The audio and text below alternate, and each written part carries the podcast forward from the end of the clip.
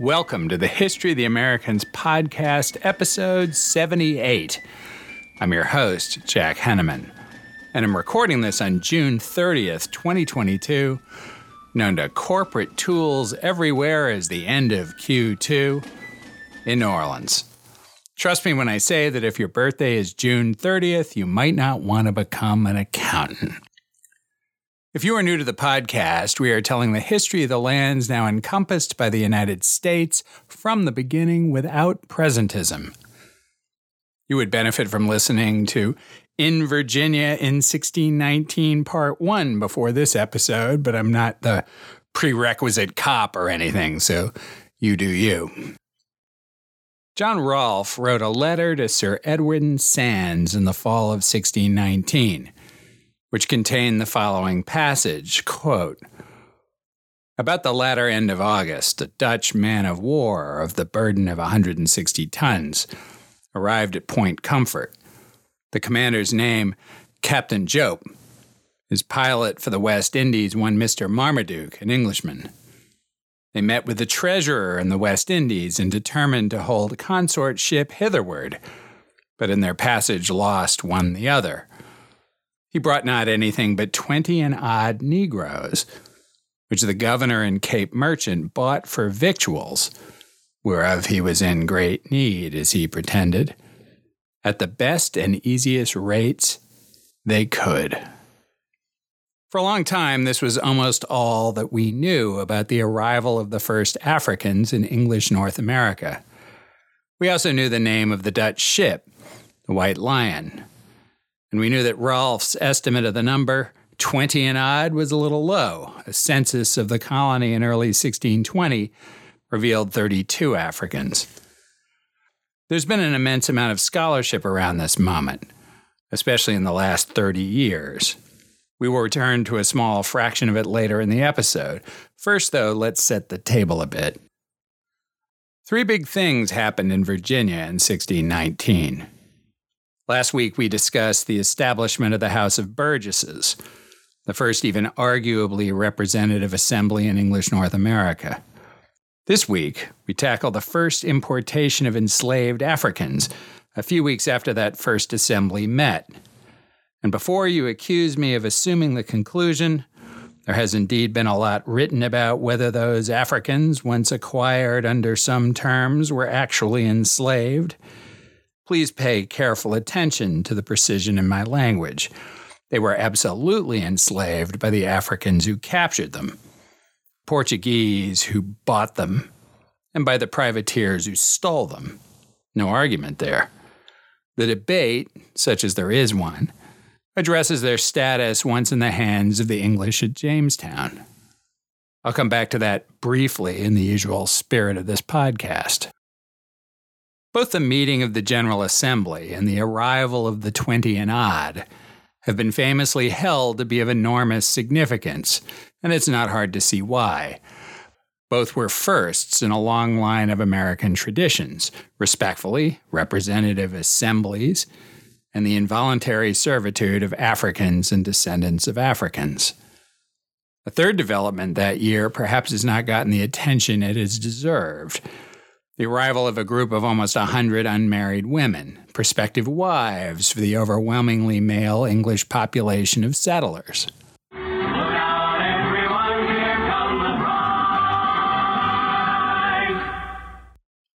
It seems to me that quite ordinary thing might have had the greatest actual historical impact. Firsts, after all, are only firsts and are not necessarily connected to subsequent practices. English settlers in New England would develop their own quite different version of representative government, from which we also enjoy a long tradition. New Englanders would also import Africans and their descendants to enslave no later than 1638. And of course, long standing and very attentive listeners remember that it was the Spanish who brought the first enslaved Africans into today's United States in the expedition of Lucas Vasquez de Ayllon at the failed settlement of San Miguel de Gualdape on the Georgia South Carolina line in 1526, 93 years before the arrival of the White Lion in the Chesapeake. first can turn into nothing, or just be examples of something popping up all over the place. But the arrival in Virginia of, shall we say, eligible women would allow for the organic growth of the English population there, which would arguably have far more lasting significance than either Virginia's narrowly drawn representative assembly or the arrival of the 20 and odd. Organic growth would change everything.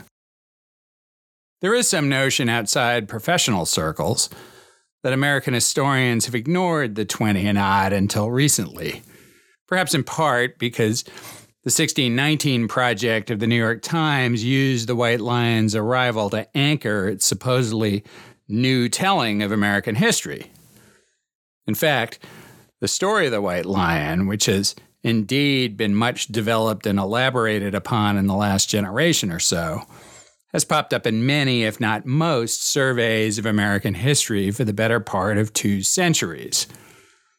George Bancroft, the father of the history profession in the United States, author of the first History of the United States in editions of 8 to 10 volumes, published between 1834 and 1878, and as Secretary of Navy, the founder of the United States Naval Academy at Annapolis, wrote no later than 1878, quote, in the month of August 1619, a few days only after the first representative assembly of Virginia, about 16 months before the Plymouth colony landed in America, and less than two years before the concession of a written constitution, and five years after the Commons of France had petitioned for the emancipation of every serf in every fief a Dutch man of war entered James River and landed 20 Negroes for sale. This is indeed the sad epic of the introduction of Negro slavery in the English colonies. Bancroft used language that today we regard as archaic, but he put the moment firmly in the context of its time. 140 years later, Harvard professor Jill Lepore would publish the most recent single volume survey of American history, These Truths, a history of the United States. With the benefit of a great deal of intervening scholarship, here's how Professor Lepore described the same moment when she was writing in 2018. Quote, one month after the General Assembly met, 20 Africans arrived in Virginia, the first slaves in British America. Kimbundu speakers from the kingdom of Ndongo. Captured in raids ordered by the governor of Angola, they'd been marched to the coast and boarded the Sao João Bautista, St. John the Baptist to we Anglophones, a Portuguese slave ship headed for New Spain. At sea, an English privateer, the White Lion, sailing from New Netherlands, attacked the Sao João Bautista, seized all 20, and brought them to Virginia to be sold. Wait, New Netherlands? We'll get back to that.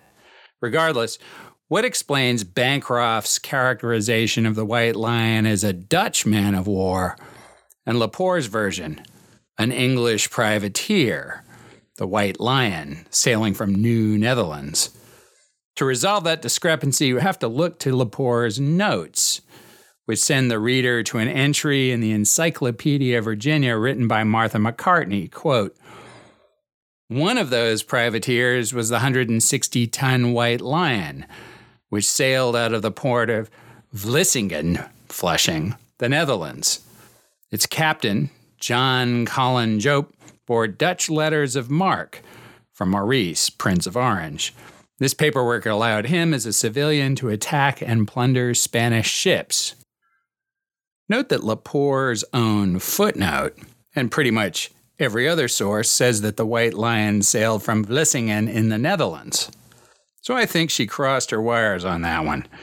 We therefore have a Dutch port of origination, probably a Dutch flag, given Rolfe's contemporaneous account, and Dutch letters of marque but an English ship, a Cornish captain, an English pilot, and an English consort, the treasurer, partly owned by Samuel Argall. Was the White Lion a Dutch man of war or an English privateer? I think they're both right. Wasn't it both an English ship and a Dutch privateer? Once again, breaking new ground here on the History of the Americans podcast. Between Bancroft and Lepore, there were many other opportunities to mention the 20 and odd. I looked at 11 other surveys of American history written between Bancroft and Lepore. Seven out of the total of 13 talked about the White Lion and the 20 and odd, and the other six did not.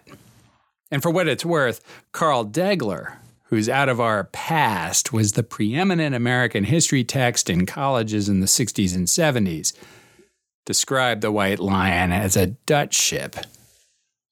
Of course, the characterization of the White Lion's nationality is not terribly important, but that it has been described many times is. American historians have been writing about this moment since the invention of the profession and Americans of at least every living generation have been exposed to it, at least if they took American history in college or even high school. Degler's book was the core text for my own AP American history class in 1977, my junior year in high school. Enough historiography. To me, there are more and less interesting questions arising out of the arrival of the Africans in Virginia in August of 1619. More interesting questions include who they were, how they came to find themselves in Virginia, and what they did after they got there. I'm especially interested in who they were and how they came to find themselves in Virginia. Just as we have spent and will spend a fair amount of time looking at the backgrounds of Europeans and others who came to America, so we will with the Africans whose children would become Americans in their time, just as the children of Europeans would. Less interesting questions include whether or not they were enslaved once they disembarked in Virginia. That question is not very interesting for two reasons. First, the answer turns on the definition of enslaved, a word which labors under semantic overload. It embraces a range of meanings that cover different types of involuntary servitude. People exploit the ambiguity in the word to win semantic arguments rather than to understand history. Frankly, I've not yet learned enough about slavery and history to discuss the question the way my listeners would hope and expect. I will do in the future. Second, arriving at the exact answer does not mean much other than as fuel for one side or another in today's political and cultural arguments. As you know, we officially don't care about that on this podcast. Nevertheless, so you don't think I'm copping out completely, at the end of the episode, I'll do my best to summarize the debate, or at least the facts around the debate, over the legal status of the 20 and odd, which James Horn weighs in more detail and with characteristic judiciousness in his book 1619 Jamestown and the Forging of American Democracy. You might go out and buy that if you're interested, link in the show notes. The 20 and odd Africans arrived at Virginia and went to work on farms along the James River at the end of a series of transactions. Rather than reinvent the story, I'll quote liberally from Martha McCartney's Encyclopedia Virginia entry with a few clarifying internal edits. Sometime in 1619, the Portuguese slave ship St. John the Baptist left Luanda, a Portuguese military outpost in west central Africa, and sailed for Vera Cruz New Spain. The captain, Manuel Mendez de Cunha, carried with him 350 enslaved Africans, 200 of whom had embarked under a license held by investors in Seville to sell them in New Spain. When Da Cunha arrived in Veracruz on August 30th, however, he delivered only 147, including, according to Spanish records, 24 African boys whom he at some point sold in Jamaica. Those same records indicate that Da Cunha had been robbed off the coast of Mexico by English corsairs, or privateers. One of those privateers was the 160 ton White Lion, which sailed out of the port of Vlissingen, the Netherlands. Its captain, John Colin Jope, bore Dutch letters of marque from Maurice, Prince of Orange. This paperwork allowed him, as a civilian, to attack and plunder Spanish ships. The other ship, the English Treasurer, also sailed out of Vlissingen and was jointly owned by Robert Rich, Lord Warwick, and Virginia's Deputy Governor Samuel Argall. Its captain, Daniel Elfrith, also bore a letter of marque, his on the authority of Charles Emmanuel I, Duke of Savoy, an independent duchy whose land has since been subsumed by present day France and Italy. An eyewitness said that when the White Lion and the treasurer met at sea, Captain Jope took command.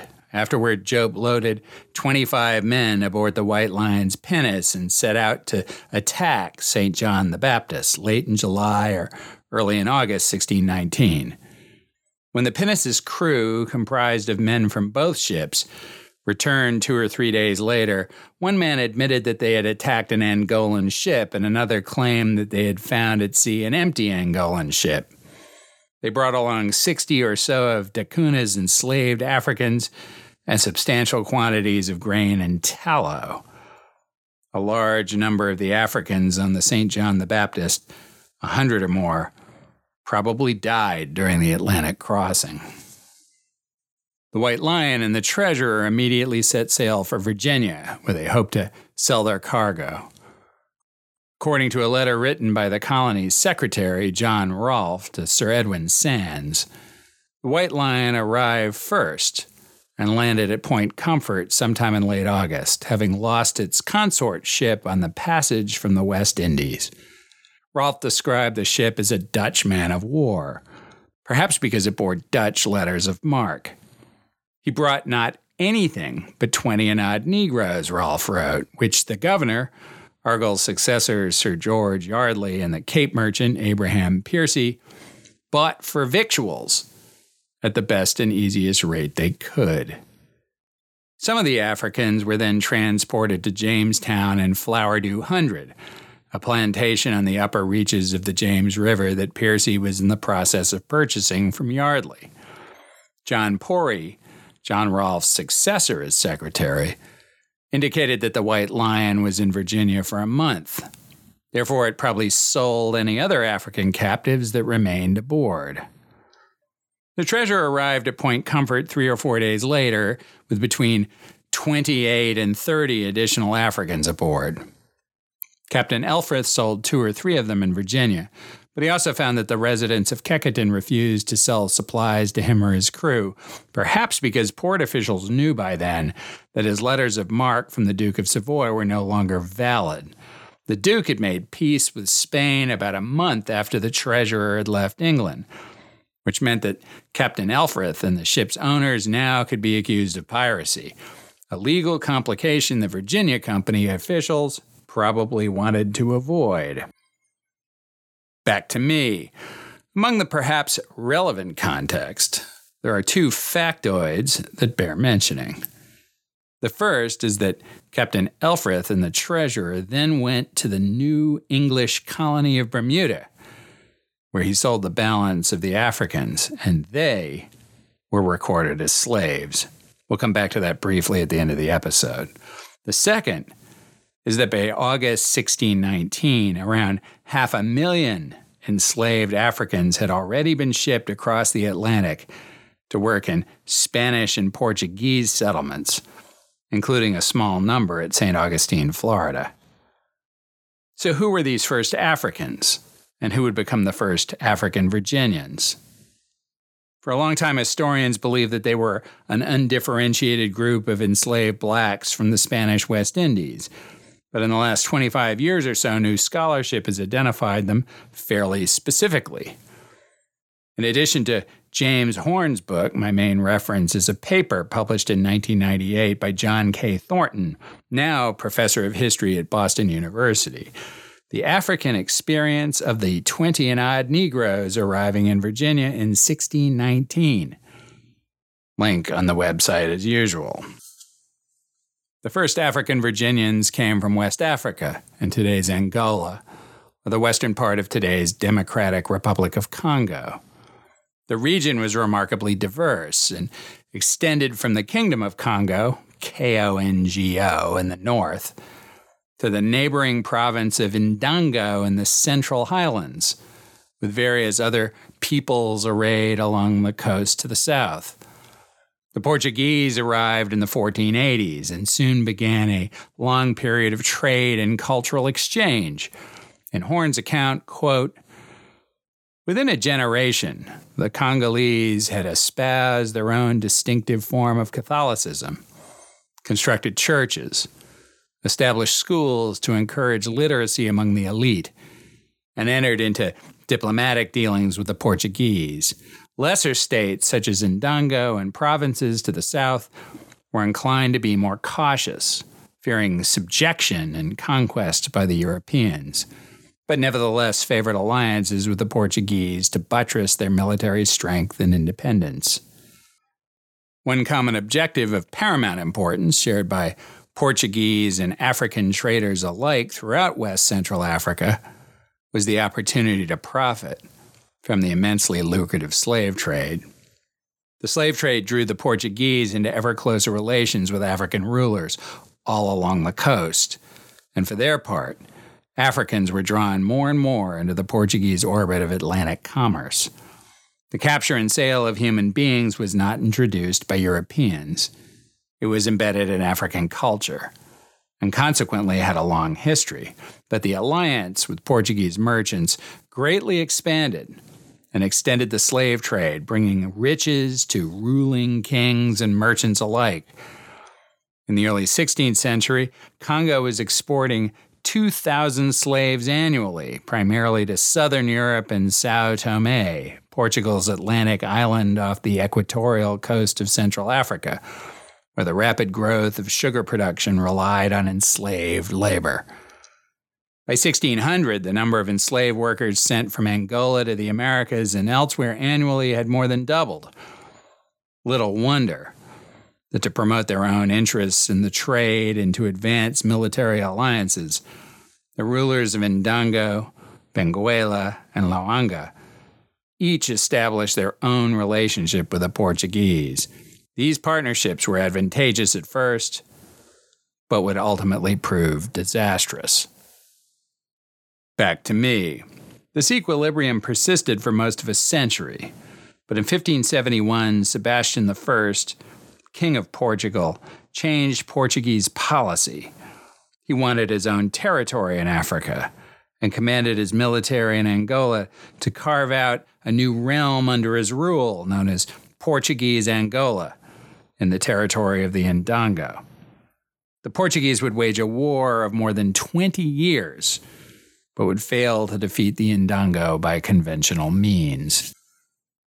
In 1670, Luis Mendez de Vasconcelos, apologies for no doubt butchering that pronunciation, became governor of Angola. In light of the failure of the Portuguese to subjugate the Ndongo in more than 20 years of conventional warfare, he made common cause with companies of a people known as the Imbangala, called Yagas, these were some of the most ferocious people I, at least, have ever read about. John Thornton's description in an academic paper is positively chilling. Quote The Imbangala are a mysterious group, and their origins have aroused much debate. Although the Portuguese officials of the time routinely called them Yagas, and linked them vaguely with a group that had invaded the Kingdom of Congo in the 1570s, modern historians deny that connection and place their immediate origins in the central highlands of Angola, in the region containing the modern cities of Huambo and Lubango. They are described for the first time in the historical record by Andrew Battell, a captured English sailor forced to serve the Portuguese. In an account of his 16 month stay with an Imbangala band led by Imbe Kalandula in about 1599 to 1601, Battell does not characterize the Imbangala as an ethnic or folk group. though some of their descendants became one in the late 17th century and persist today. Rather, the Imbangala were a company, or several independent companies, of soldiers and raiders who lived entirely by pillage. The Imbangala seem to have been a quasi religious cult dedicated to evil in the Central African sense of violent greed and selfishness.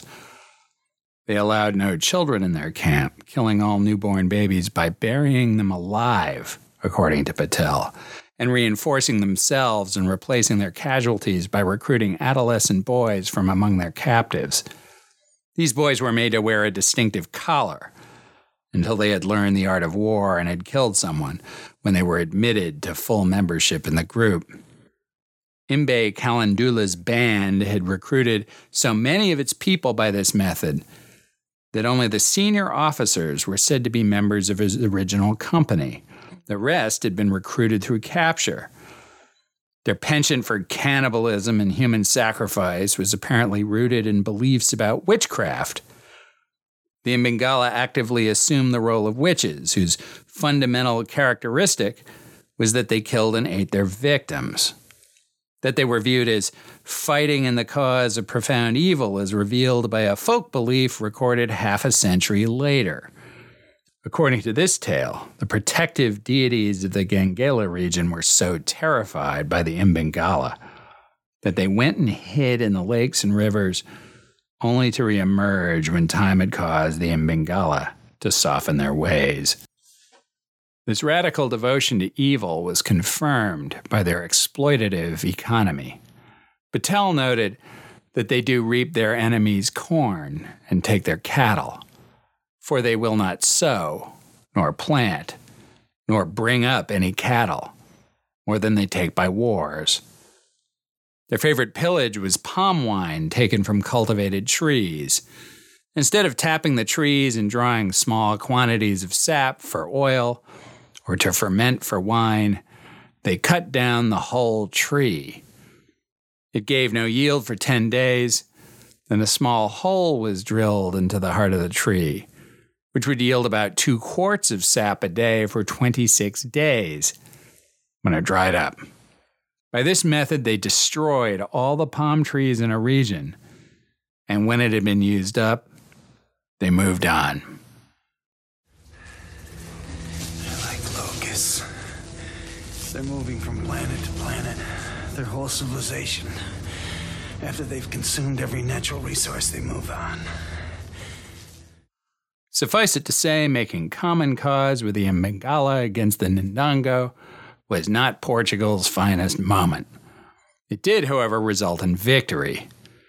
By the winter of 1618 to 1619, the Ndongo capital city of Kabasa had fallen to the alliance and military resistance collapsed.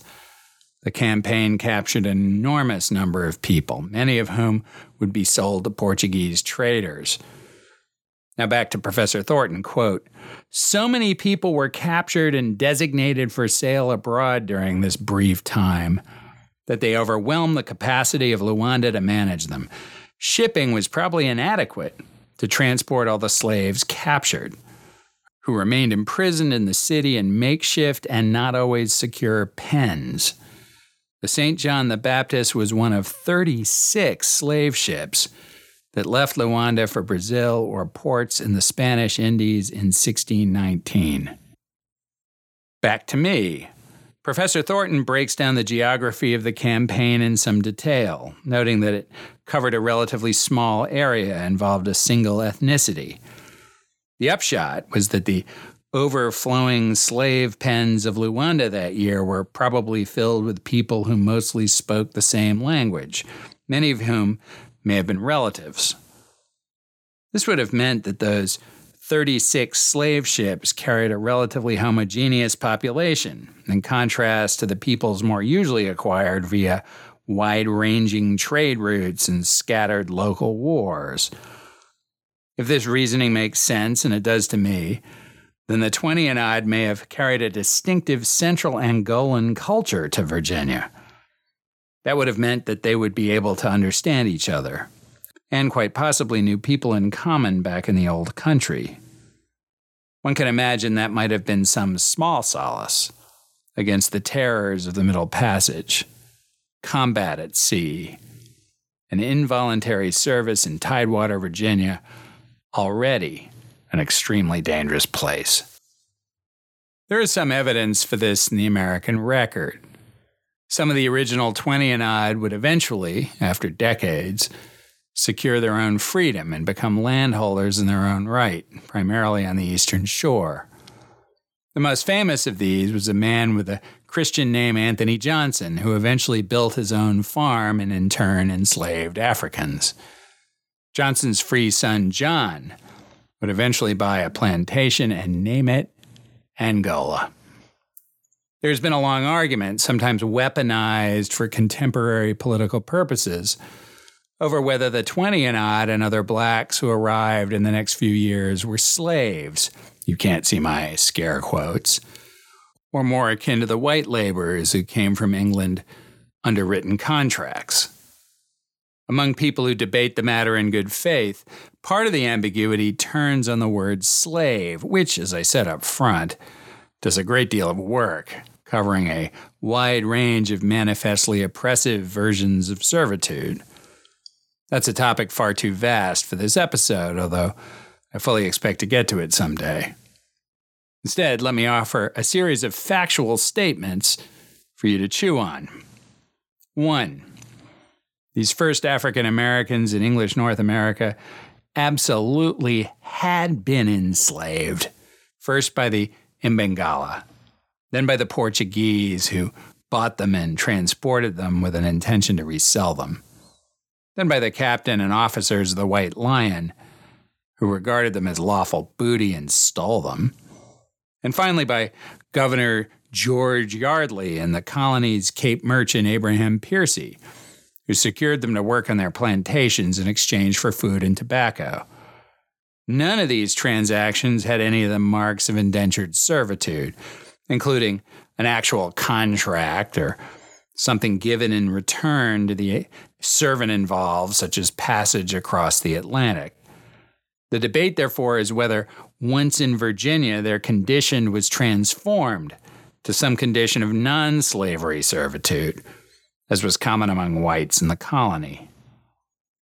Two, the Treasurer went on to sell its remaining African cargo in the new English colony of Bermuda, where they were actually recorded as slaves.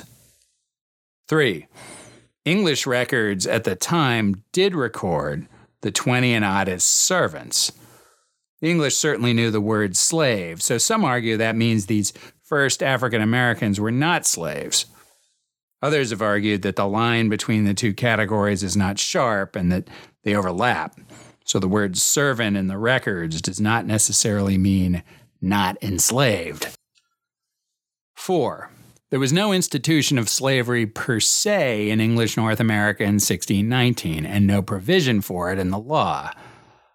Nor was there yet an explicit difference in status on account of race. In 1619, it was implicit.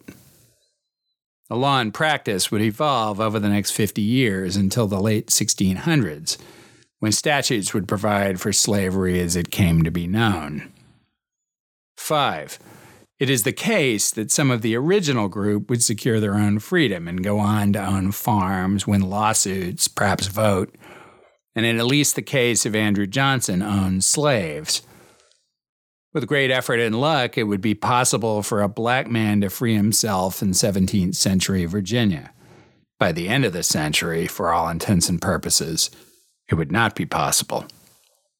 6. One study of household inventories in English Virginia, presumably recorded for estates and other legal proceedings, reveals that through 1676, 80% of white indentured servants had their remaining terms of service recorded, but less than 1% of black laborers had a recorded term of service. Conversely, the black laborers had much higher valuations assigned to them, probably because of their indefinite terms of service. We report, you decide. The population of Africans and the descendants of Africans would remain small in proportion to Virginia's white population for 50 years.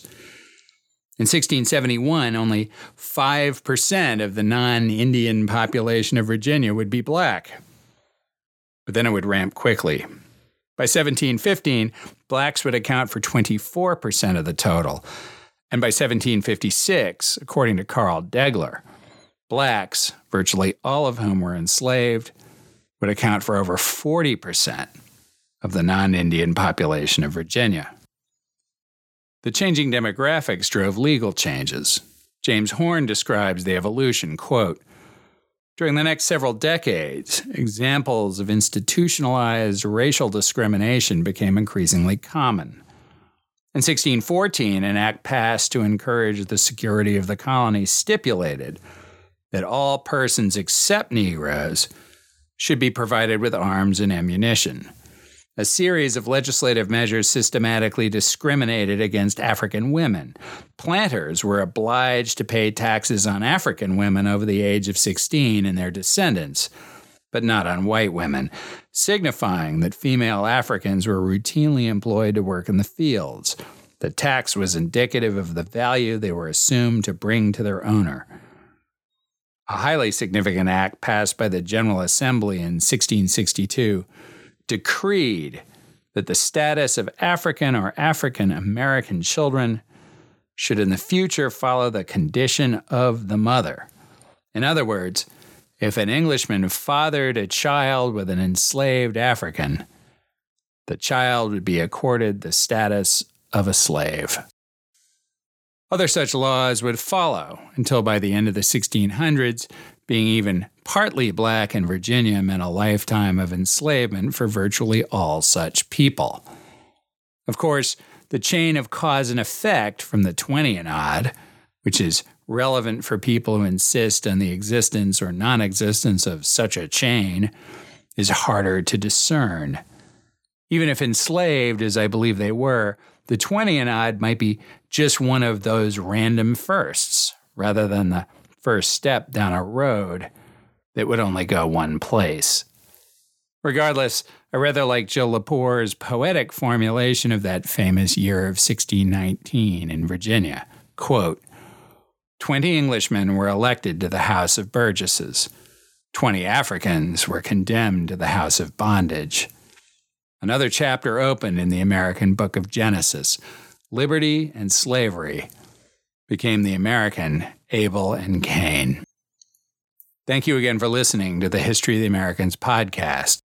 We hope you enjoy listening to the History of the Americans podcast as much as we enjoy making it, and that you tell all your friends. Spread the word on your social propaganda website of choice. Write us a nice review on Apple. That really does help because algorithms do their algorithm thing.